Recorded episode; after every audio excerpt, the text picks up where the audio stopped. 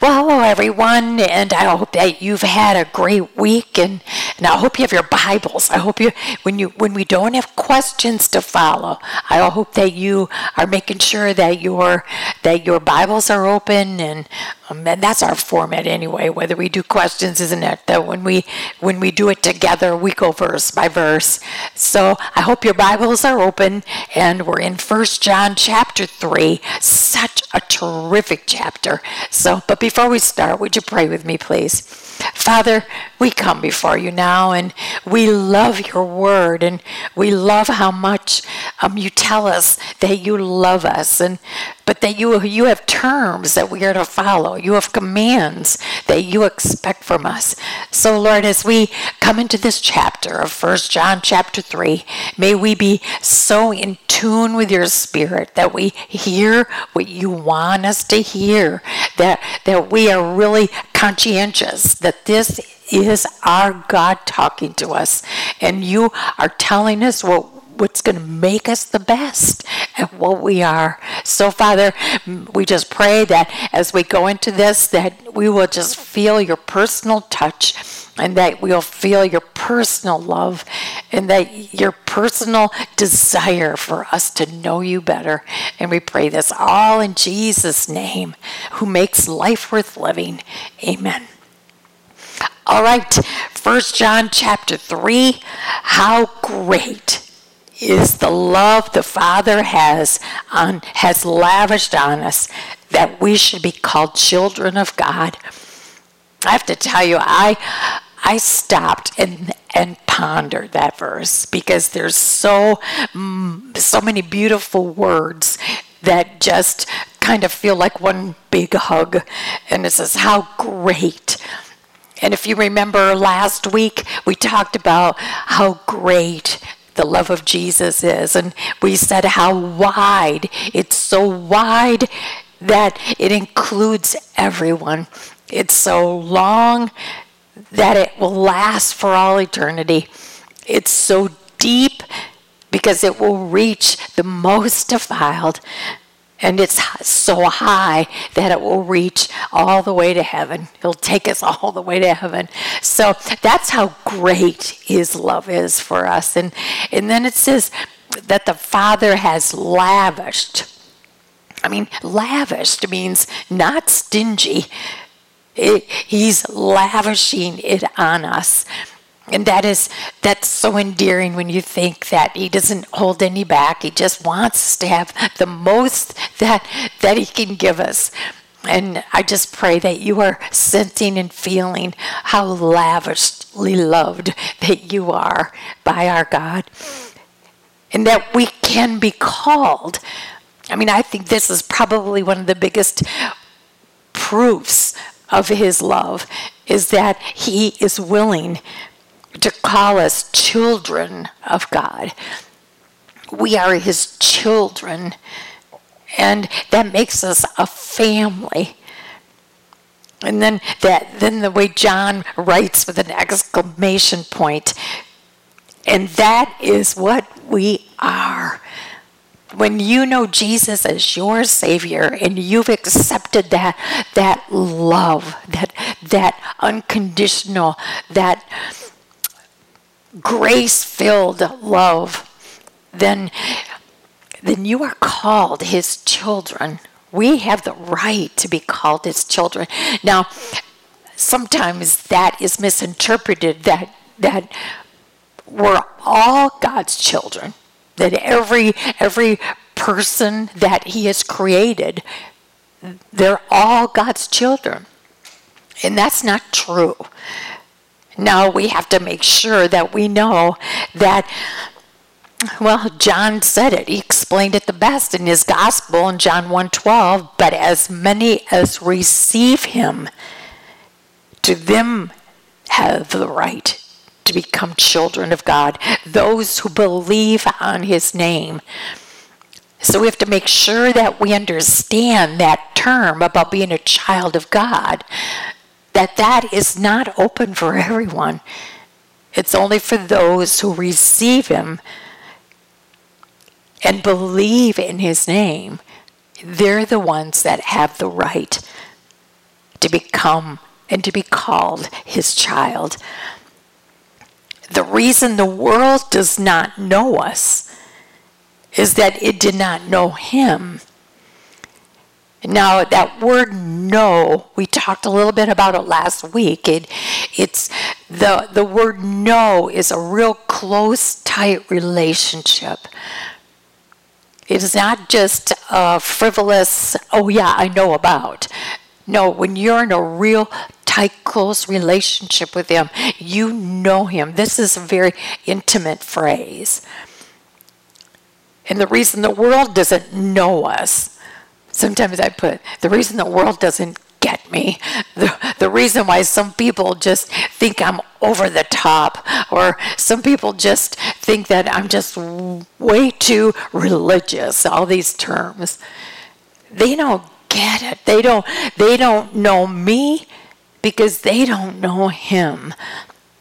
See, family members know each other for the most part, you know. Family we know each other. And and in this relationship, he's saying, no, they're not part of the family, so they're not going to understand you. They're not going to get you. And they won't really know you. And then John goes, Dear friends. And I happened to look that up in the King James, and I kind of like that better because it's typical of John. He call it, instead of dear friends, it's beloved. Beloved. And remember, that's what he he looked at himself as the one Jesus loved, the beloved. And he's talking to Christians here when he's writing this letter. And He is calling us beloved. Wrap yourself in that. Know how loved you are. Do you know that that's the bottom line to us blossoming into, into this relationship? Is that we understand that He loves us no matter who we are, what we've done. He loves us. And John will explain more next time about, in the next chapter, about what that love really entails. But for now, beloved, now we are children of God, and what we will be has not yet been made known. John is pretty much saying to you and I, it's so wonderful to be loved by Him. It's so wonderful to be called his child, and it's so wonderful to know that we belong, but we've seen nothing yet. He's got so much more to change us into. Not only here, but but most of all for how we will be changed in the twinkling of an eye. And as John will say in the next verse, how we will be like him. So he wants us to see that the beloved, you and I, we will be as not yet, we don't know yet just how great it is. Now we are children of God, and what we will be has not yet been made known. That's just, it's a verse that he says, anticipate, be excited that there is so much more to come. But we do know this how how great it is and how how much we're going to be changed that we don't we can't even fathom but he said the one thing we do know the one thing we know for sure is that when Jesus appears we shall be like him. For we shall see him as he is. We shall be like him. Now, I know there's many reasons we are anxious to go to heaven. I think sometimes we are so excited to see loved ones. We're excited to, to meet great men and women of God. We're so excited to be able to think that we are really going to meet Paul and Moses. I mean, they're actual people that we will actually meet. The thought of walking on streets of gold, to walk through those pearly gates. I mean, all that is almost unfathomable for our human brain, but but yet it's what we what we've been promised and we know is true. But I think John is saying here is great and as wonderful as all those reasons are. The reason we should want to go to heaven is because we want to see him. And we know that when we when he appears, we will not only see him, but we will be like him. We will see him just as he is. And if you've been through Revelation, that should just put your imagination all into um, an exciting motion because John spelled out so about the majesticness, the glory of Jesus. And to think that we will see him just as he is, and we shall be even like him. Verse 3 everyone, every one of his children who has this hope in him. Everyone who has this hope, not everyone, but everyone who has this hope in him, that means who is this child, who's a part of the family, in him purifies himself just as he is pure. So, the fact, I think what John is trying to say, could be that as long as you know that you will see him as he is and you will be like him, just the very thought that you're going to see him face to face, doesn't that give you a little more momentum to want to purify yourself every day a little bit more? And that's why in the next verses he's going to get into that about sin. You should be changing. You should be seeing yourself sin less and less. You should be seeing yourself, S E L F. You should be seeing that less and less as you are purifying yourself through His Spirit, through His Word. In verse 4, everyone who sins so here's the contrast. What do you want? Do you want to do you want to use your time here and you want to do what he commands and you want to see yourself turning more and more like Jesus so that when you see him face to face you will have nothing to, to be embarrassed or ashamed about that you are working toward and even though we talked about it before is that that you think well of course I'm going to sin. As long as we are in these bodies living in this world, we are going to sin. However, are you seeing change? Is the very thought that you are going to see him should that should that be motivating you to purify yourself that you see less and less of yourself every day and more and more of his character? Everyone who sins breaks the law Everyone who sins breaks the law. What law? The law of God. I found something this week, and I've got to tell you, I wrote it down because I was quite amazed by it. When we're talking about sin, you know, we have an idea in our on our minds, you know, what are the big sins? And you know, even though sin is sin, I don't care. And as long as we're human, we seem to categorize sins and level them like those that can't be seen so much, aren't as bad as the ones that are huge. Well, there are, I found 10 sins that Jesus condemns most harshly in Scripture. These 10 sins, and I was I was really quite amazed by them because in my head, I when I read the title, 10 sins that the scripture really harshly talks most about, that Jesus, well, he condemns. The 10 most sins that Jesus condemns. The number one, of course, is unbelief. When we choose not to believe believe in him and then the the desire to to want to be like him. Thinking that we are in our own power and strength we are who we are. It's oh we are really something. And the second one is so unbelief is the number one. Number two is pride See, when you when you're walking this world and you have all your eggs in one basket, and that is to have everyone see you and to make sure they know your importance and your worth is based on what people think of you. And I've found out too that pride really almost think you almost think that you're a little superior. And so, okay, unbelief, pride, and they, they all just go together, really. The third one, selfishness. Selfishness. Fourth, hypocrisy. Fifth, greed.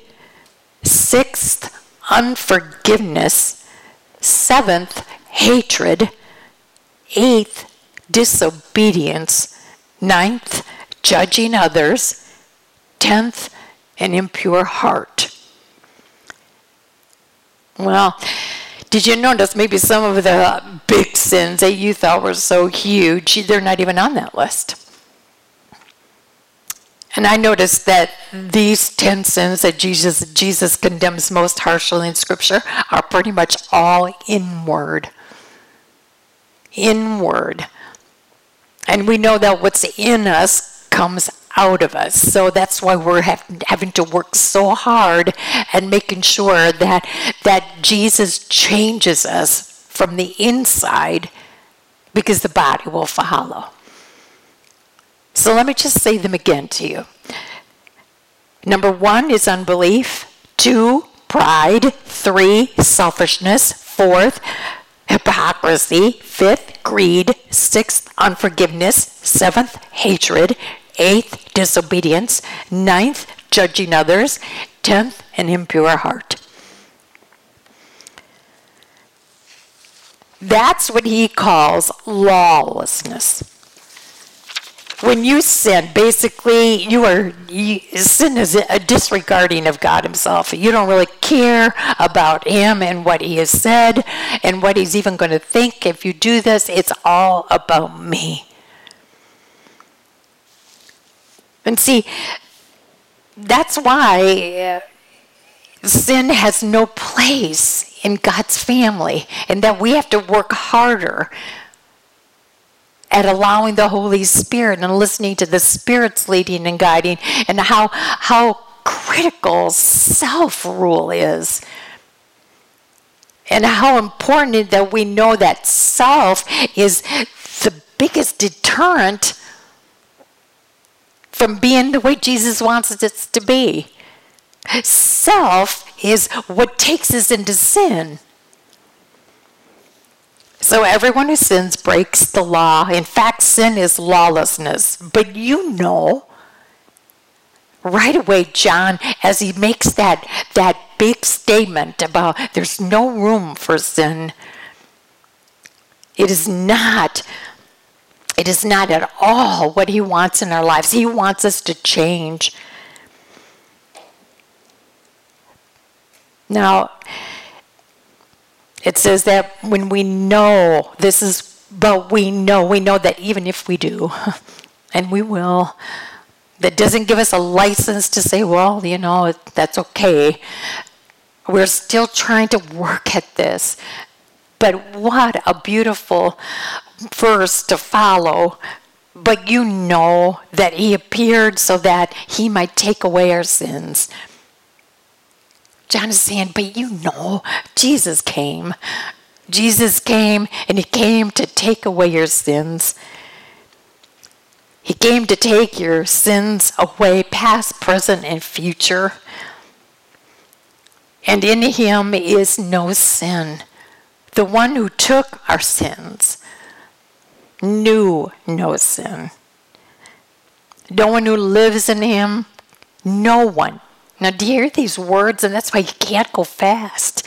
No one who lives in him, if you profess, if you love Jesus, if you are grateful for what he's done for you, no one who lives in him keeps on sinning. Because you don't want to. You just you you have been changed. No one who continues to sin has either seen him or know him. In other words, I think he's really talking in the next verses. He's talking about not the slip ups that we make, because the Lord can see our heart and he knows that we're we're trying and there's potential there. He's talking about the habitual sin, the sin that you know you're doing but you don't care and you're keeping it up.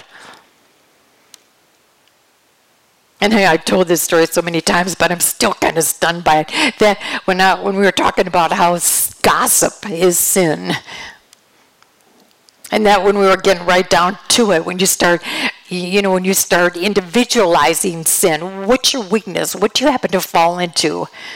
Critical spirit, negativism. You know, sometimes it's just an attitude that we just get like, and but this this gal, when we're talking about gossip, I mean, she just looked right at me and said, "I like to gossip, gossip, and no one's going to tell me I can't." I mean, that's that belligerent, that's that defiant. If you have been convicted of a sin and you know that it's wrong, and you just continue to do it no matter what, even though you know that it's a direct command it's something that the Holy Spirit says, I'll work with you on if you just have a desire to do what the Word says. If you do not want to change, then he goes on pretty close. He goes pretty close and he says, Dear children, do not let anyone lead you astray. Do not let anyone lead you astray. He who does what is right is righteous, just as he is righteous. He's saying, Dear children, do not let anyone lead you astray. That's really important. Don't let anyone. And now, and who's leading you astray? I mean, it can just be even if you're out. Let's say you're with friends, and and you know that maybe a certain activity or, or what, you know that your conscience has been pricked, or you know what God has said on the subject, or you even can sense His Spirit trying to pull you away. And, and yet you're just so consumed with what they're going to think of you that you just go along with it. And he's saying, Dear children, you're the one of the beloved. Look what he came to do for you. Don't you love him enough and are grateful enough that you don't have the strength to be able to say no? Dear children, do not let anyone lead you astray. He who does what is right is righteous, just as he is righteous we have been declared right. Not in anything we've done, but when you've come to the cross, you have been given a new name, and that's righteous. Righteous one. And we should be working at, and He's given us the tools the Holy Spirit, that communication line through prayer, His Word. He's given us so many, so many wonderful tools to be able to do what He has commanded us. He hasn't just sent us out there to live to, to live Christ-like character and saying, "Well, good luck. It's not going to be easy." But no, He's given us the tools. How much do you want it? How much are you willing to work at it? And John is saying, Oh, you are going to be, it's going to be so easy to be led astray because they're going to be dangling bait in front of you that you, in your human nature, are naturally want to want to gravitate to. But dear children, one of the beloved, do not do not let anyone lead you astray. He who does what is right is righteous. And then look at this. He who does what is sinful is of the devil. That means when you listen to your own self, when you are more conscientious about about pleasing you or more concerned about what someone else is going to think, you are being led by the devil. That doesn't mean that the devil possesses you and that he lives inside of you. You can be one of God's children. It says it right there. But you can't get lax about this. You can't just think that that that it's oh I can choose my days of when I want to act and be the way God wants me to be. He who does what is sinful is of the devil because the devil has been sinning from the beginning. The reason the Son of God appeared was to destroy the devil's work. You're supposed to be changed, and I can't. I went right to um, Ephesians 4. In Ephesians 4, Paul, Paul taught these words in verse 22 you were taught with regard to your former way of life to put off your old self, which is being corrupted by its deceitful desires. See, Paul's not even blaming anybody else here. He's saying if you if you aren't working at this, if you aren't really desiring to want to hear God's voice because you're so grateful for what He's done, I know I keep repeating myself, but that's where it goes back to because it is hard and, and but it will be so worth it. He's saying you have to you have to not want to go back to that old self which is being corrupted by its deceitful desires. And that is you. That is what we're naturally going to do in and of ourselves if we aren't utilizing god's power god's spirit but instead be made new in the attitude of your minds. See, you've got to make a mind change.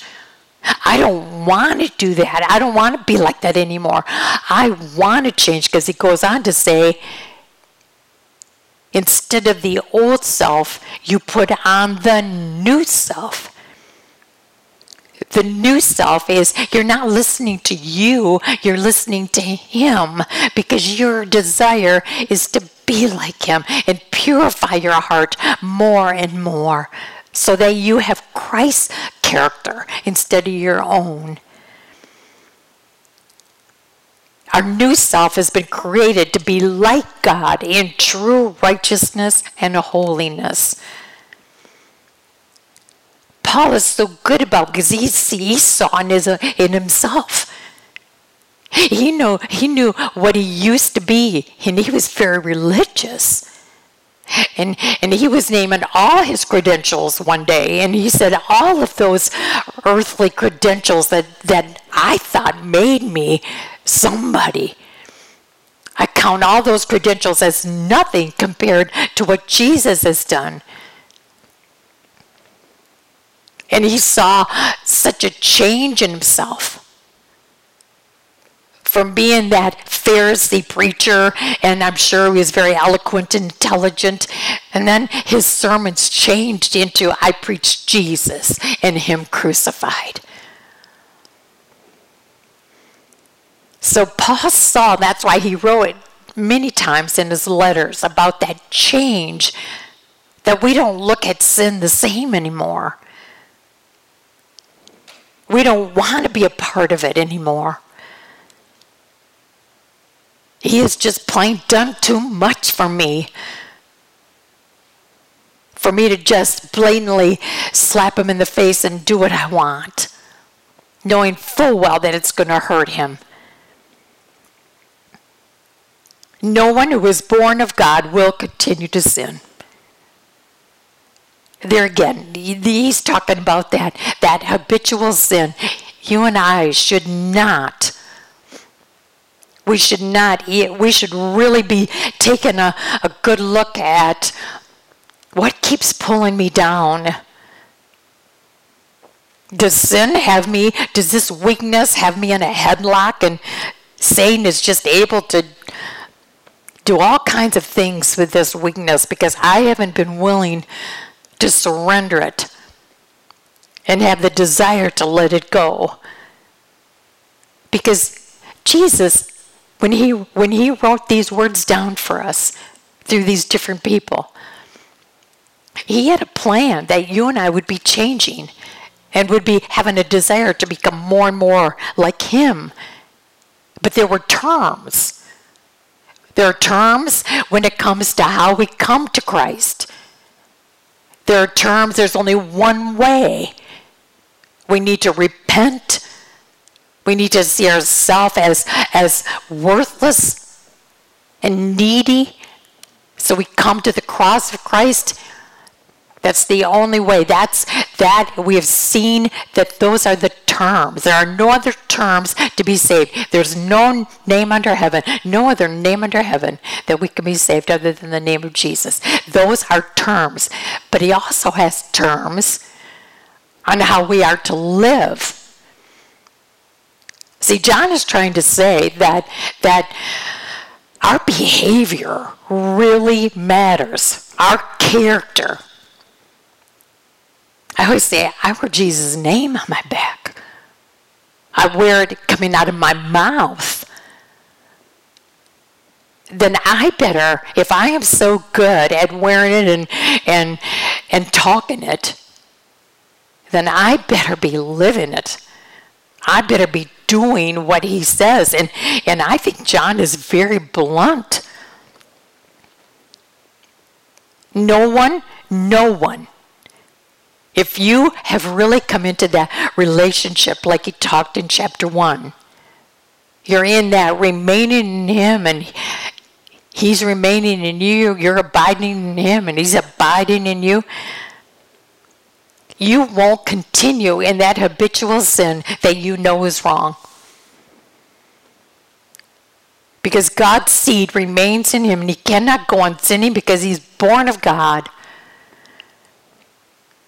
We should be changing so much that sin just makes us sick. It should make us sick. This is how we know who are the children of God. This is how we know who the children of God are and who the children of the devil are.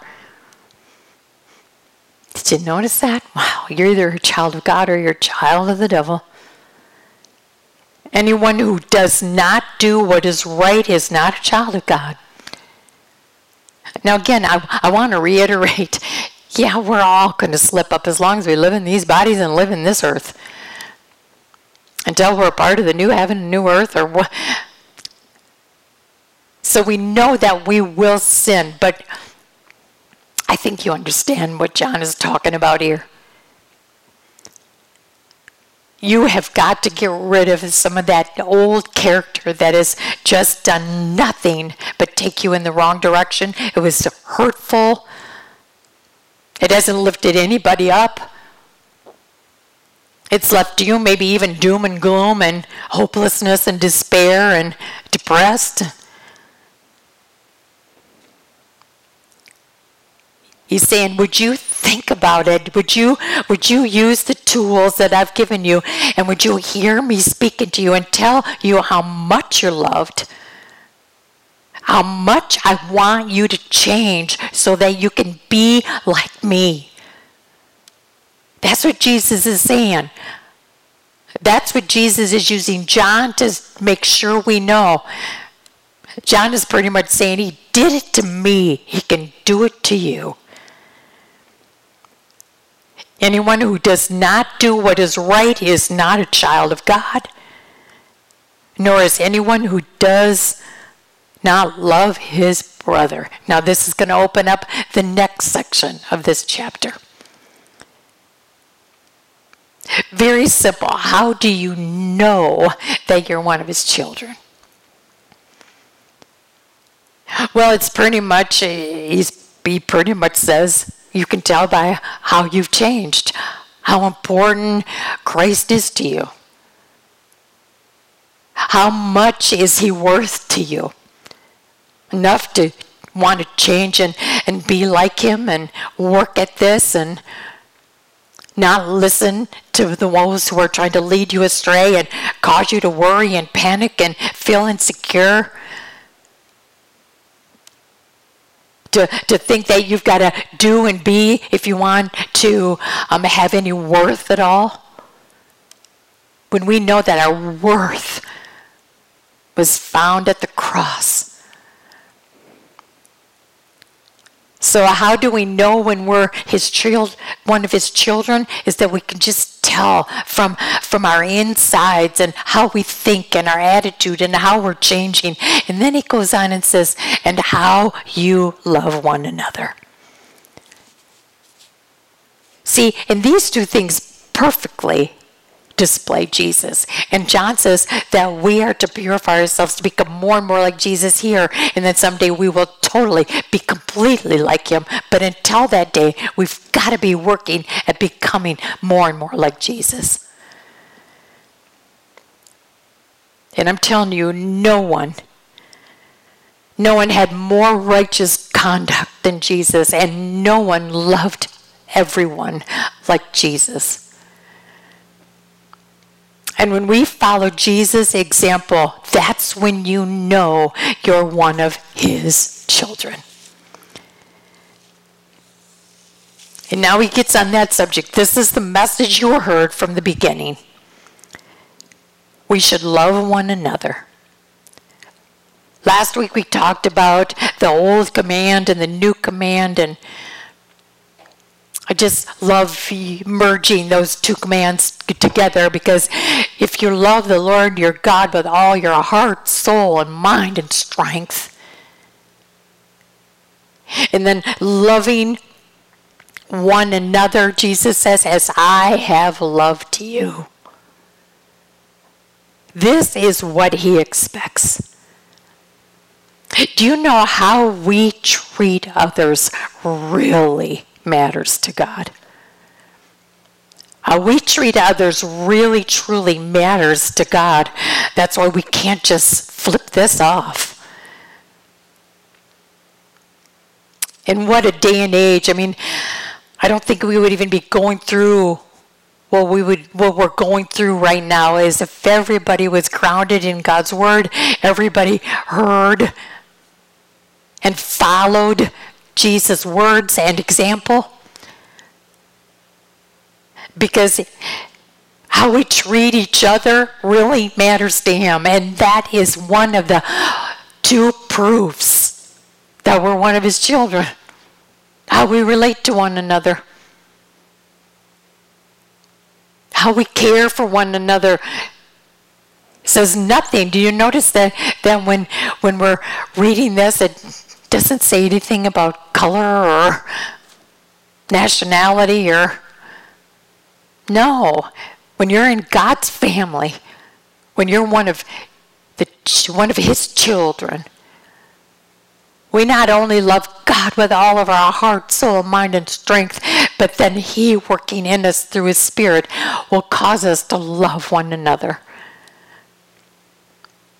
And then he gives this example do not be like Cain. Right away in Genesis, do not be like Cain, who belonged to the evil one and murdered his brother. Look what bad choices can do. I'm sure Cain and Abel were, were taught the same way. I don't think they took Abel aside and taught him one way, and then they let Cain just run wild and I think they were both taught. But see, right here you can see one makes a choice to say yes to God and obeying Him. And one says, nope, self is, I want self to be in control. No one's going to tell me what to do. So John says, do not be like Cain who belonged to the evil one and murdered his brother. And why did he murder him? Because his own actions were evil and his brothers were righteous. I don't think that's too hard to understand, and I don't think I need to explain it to you. One of two choices. He always gives us just two choices. There are only two roads. because his own actions were evil. That's why that, that was his choice. And his brothers were righteous. And look how behavior and attitude and mindset look how that that governs you. Do not be surprised, my brothers, if the world hates you. Yeah, that's always been a tough pill to swallow. I mean, we are naturally people that want to be liked and accepted, and here it's very clear from Jesus, and John learned it from Jesus. Do not be surprised, my brothers, if the world hates you. And that's that's not um, that's not fun, but he is warning us. So again, don't be surprised. But I think there's something we should be surprised of. And that is to see hatred among the brothers. I think that it is it's I mean, we've been warned that we shouldn't be surprised that the world's going to hate us, and why? Because right away in the in the third in the first part of chapter three is the reason the world does not know you is because they don't know know Him. And so John says it again in a really clear. Don't be surprised when the world hates you. But I couldn't help but think, but what should surprise surprise us is when there is so much hatred among the body of Christ. And hatred is a strong word. In fact, I even looked it up. I mean, I know what hate is, but I just kind of wanted to know the dictionary definition. And it, and it used words like dislike intensely or loathe or even ill will. If you hate someone enough, you don't care what happens to them. And we can see from that example of Cain and Abel. I mean, Cain, he disobeyed, he hated, he was miserable, and it led him to a bad place. And you say, well, it didn't lead Abel into a good place. Well, it sure did, right into the hands of God. And that that is what we're looking toward. But we should be very surprised when we see such hatred and division and discord among among the children of God. There's no place for that. Verse 14, we know that we have passed from death to life because we love our brothers. Again, another basic proof that we've been born again, that we've been changed, is that our attitude has changed, and we know. We know that because we love our brothers. Anyone who does not love remains in death. Now, when we talk about this word love, you know, there's different kinds of love. And I mean, there's obviously there's a sexual love and there's a family love and there's a brotherly affection kind of fellowship, you know, with your friends and that kind of love. But the love that is being described by John is the love that Jesus had for you and I, that unconditional, no strings attached. I'll love you no matter. Sometimes, you know, in our relationships, we should just double check every once in a while if we've got a different kind of love than the love that God wants us to have for each other. Do we love if you do for me? Or I'll love you because you. Or can you just say, because you know how graciously you have been loved, and you know the definition of grace is undeserved favor. When you let that grace, the way you've been loved, then come out of you, That's real love. Expecting nothing in return. That's why Jesus said, Love one another as I have loved you. You take people as they are. You accept them the way they are. That's what Jesus did. Now, does that mean that you are condoning? No, but you know what? Sin is sin. You're a sinner, they're a sinner. And the beautiful thing is when Jesus said, I want you to love others the way I have loved you, Jesus always made sure they knew that there was another way. And then what they decide to do with it is up to them. But to make sure that we are willing to love, that, that, that people feel accepted and that they feel secure with us.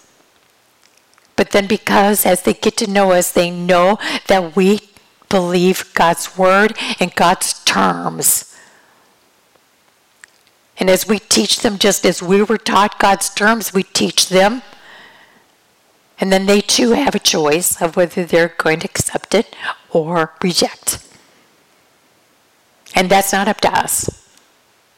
All we're told to do is love, take them as they are, and make sure they know what God's word says. But always, foremost, remember that whenever you're reading God's word and you're going to tell someone what God expects, make sure that you that you've been there. That you know what he expects from you. And that you are no better than anyone else and we all come to the cross the same way.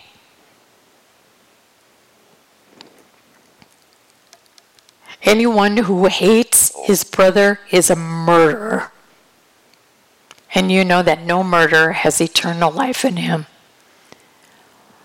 Boy, it really makes you think, doesn't it? See, it makes you think that, you know, well, you know, I don't do these big sins that are so noticeable. But he's saying if you hate your brother, you're committing the sin of murder. See how we we have just kind of poo-pooed a lot of this and we have just kind of gotten ourselves so to believe that we're okay and that we're fine and I think this is very convicting and makes you think. And again, if every Christian would listen to the words that John wrote because he experienced them and knows that they're true, I think we would have a changed heart.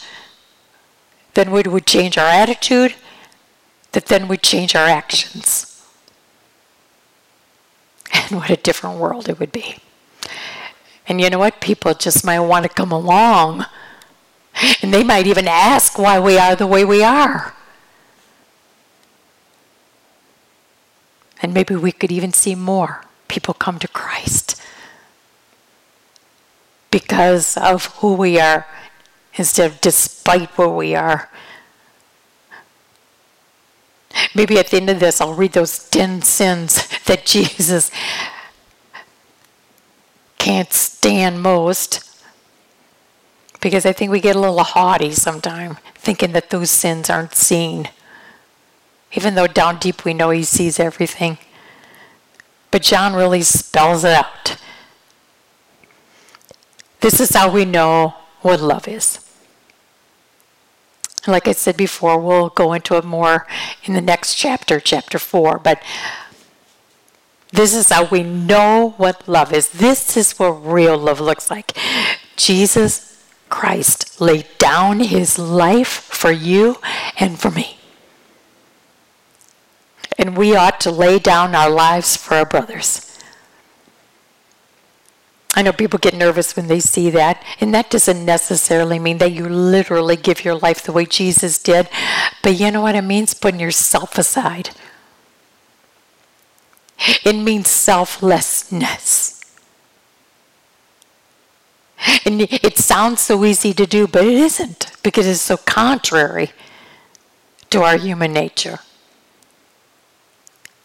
But this is how we can know what real love is. It's when we see ourselves change into someone who is naturally selfish and we watch the change of selflessness start to take over.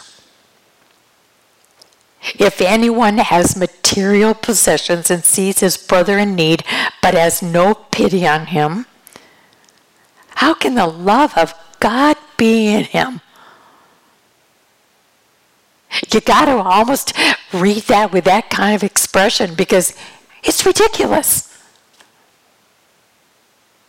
The fact that Jesus gave his all so that we could be brought back because we were a doomed mess he was willing to leave heaven to become a human, to shed blood. And that love now is supposed to be living in you. And you see someone in need. I'm telling you, it's this. How can the love of God be in you? It's not possible. Dear children, beloved, let us not love with words or tongue, but with actions and in truth. Ah, words are cheap. But what's beautiful is the truth of the words that go through your heart where the Holy Spirit will take those, will take that truth and turn those words into action. This then is how we know that we belong to the truth and how we set our hearts at rest in His presence. To me, I think that that verse means that I have a my conscience is clear and I know that my actions were what he expected and he is pleased. I mean, as parents, don't we love it when our children have manners at the right time and they have good behavior when they need to be? And and oh we're just we're just so pleased with them. I think that's i think that that's what we can think that god is He's pleased with us. We can know that we belong to the truth and, and how we set our hearts at rest in His presence. We can know that He's pleased with us. When our heart, whenever our hearts condemn us. Why did John put that? Do you know that our hearts, our heart can be, can be tricky sometimes? It's kind of tricky because sometimes um, our heart is telling us one thing. Our heart can start to doubt. Sometimes our heart can be used by the enemy himself to cause that doubt or to say, Did God really promise that He would be there always? That all things will turn out for good? That He will supply what I need? Sometimes our heart, sometimes our heart is going in the wrong direction. And this is what he says. I, he says, I want you to know that even when your heart tries to take you in the wrong direction of doubt, or you don't have that blessed assurance, He says, even when, when the enemy just wants to pull that assurance away from you, you can fight back with the truth. And the truth is that He is there with more power. For God is greater than our hearts, and He knows everything. He can tell that, that our heart is trying to take us in one direction, but then He will use our mind with the Holy Spirit, and we can even fight off even those doubts because you can say, I know. The Bible said, Jesus told me. I'm not going to let my heart go in that direction. For God is greater than my heart. And He knows everything. And what He said He means. And I can count on it. Let's take, for example, this question Do you know? Do you absolutely know that, if, that you're going to heaven? I've heard many, many people, unfortunately, even on their deathbed, they've been wonderful Christians all their life. And yet, on their deathbed, they're all of a sudden this panic, this worry, this fear.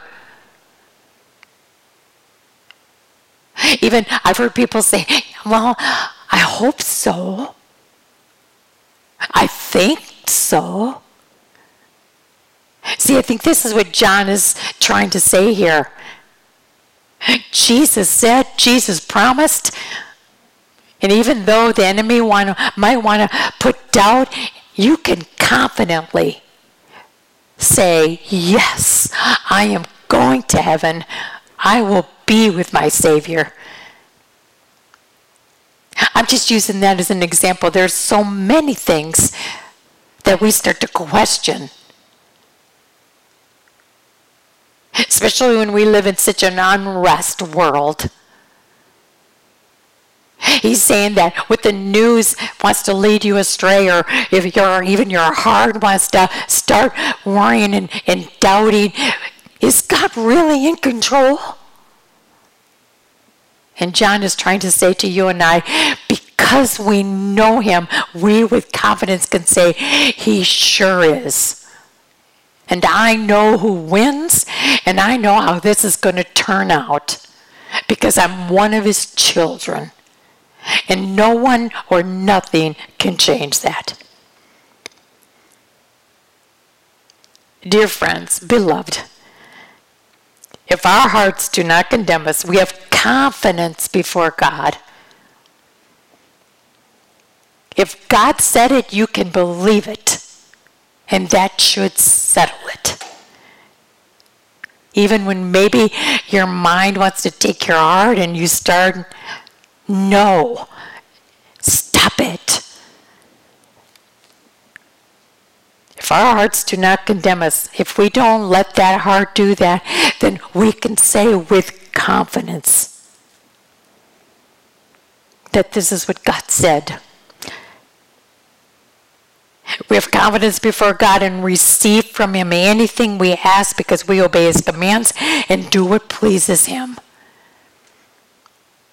See, John heard Jesus say this a couple times. When, when you and I are in a right relationship, when I abide in you and you abide in me, when we're walking together, you can ask me anything you can ask me anything. Because you are obeying the commands we're doing, we're walking together hand in hand, step by step. You receive. You will see receive from him anything you ask because we obey his commands and do what pleases him. We're, we're working together. We want what He wants because we know that He knows best and wants the best for us. But He also knows what we need to go through and what we need to be taught to be able to have that kind of confidence instead of being being swayed away. And this is his command to believe in the name of his Son, Jesus Christ, and to love one another as he commanded us. Again, this is his command. Two things is that we believe in the name of Jesus and what he came to do for us. And to also love one another. And those who obey his commands live in him and he in them. And this is how we know that he lives in us We know it by the Spirit He gave us. That's how you and I know. The Spirit wants to keep telling us what? Keep reminding us of what we've learned and keep teaching us because we have so much more to learn. The Holy Spirit wants to show us all what we can be, all we can be in Him, all how we can change and be like Him. It sounds like an impossible feat, but it's possible. He said, not through anything that you and I can do, but the Holy Spirit wants to change our old self into a new self. Again, I say these words from Paul. He wrote them in Romans 8, verse 16. Romans 8, verse 16. Paul says, The Spirit Himself bears witness with our spirit that we are children of God. The Holy Spirit wants to connect with our spirit, and the Holy Spirit's job is to continuously remind us who we are in Christ Jesus. We are children of God. What a way to live. Heavenly Father, again, we thank you for the truth and showing us very firmly and plainly that as grateful as we are for our salvation, there is real proof that our salvation is real. And that proof is very visible. Not only how much we love you, but how it changes us into righteous living. And then how we love others. And that matters to you. Father, we want to represent you well. We want to wear Jesus' name because if it wasn't for him, all this would be impossible. But Father, we do want to please you, not only because you are worthy, but because you deserve it. Thank you for your unconditional love. And may that kind of love be working through us. And without being too dramatic, we could change the world. And we pray this all in our Savior's name. Amen.